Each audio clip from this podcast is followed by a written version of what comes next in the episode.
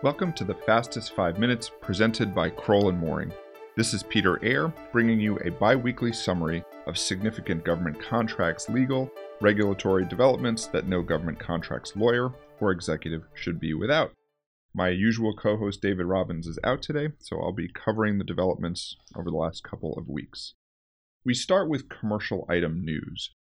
On October 10th, the FAR Council published a final rule amending the commercial item definition at FAR 2101 in order to conform to statutory changes made in the fiscal year 2018 NDAA. The final rule adopts the proposed rule issued in May 2019. It's a notable change. Here's the piece to keep in mind. Effective November 12, 2019, the definition of commercial item will be revised to allow non-developmental items developed exclusively at private expense and sold in substantial quantities to multiple foreign government entities to be treated as commercial items. So the key is that sales to multiple foreign government entities can now qualify for commercial treatment. That's what's new.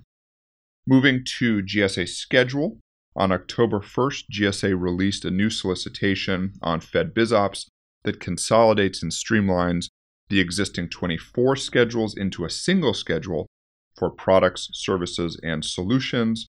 A lot of things there, lots of companies trying to figure out what's new, what's different, but this is a significant milestone. Only new contracts will be placed on the consolidated schedule, and current schedule holders will not be affected by the new solicitation until the mass mod updates terms and conditions in 2020. Moving on to FOIA news.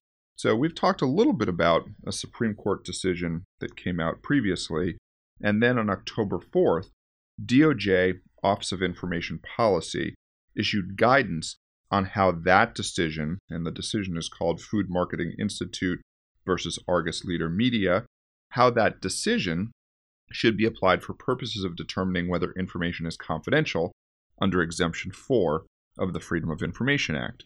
The new guidance establishes two conditions that agencies should consider in assessing whether information falls into the common meaning of confidential.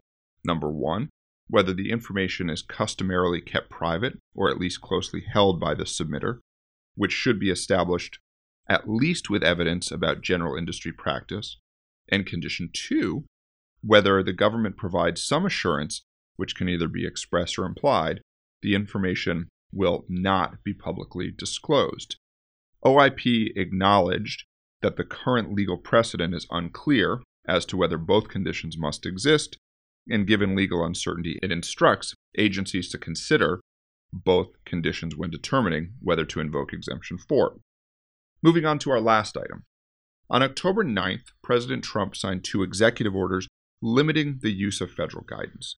Federal guidance is basically an administrative tool that allows agencies to issue an explanation for how it interprets or plans to implement a policy and does not require public comment. The administration has taken issue with the use of this tool to impact policy without following notice and comment rulemaking and things of that sort. So there are two important ones that basically cut back on the use and reliance on this guidance. So certainly worth noting as well. And that's all for this edition. We'll see you again in 2 weeks. In the meantime, if you need anything, I can be reached at 202-624-2807, and David can be reached at 202-624-2627. Thanks for listening. The Fastest 5 Minutes podcast is brought to you by Crowell and Moring, LLP.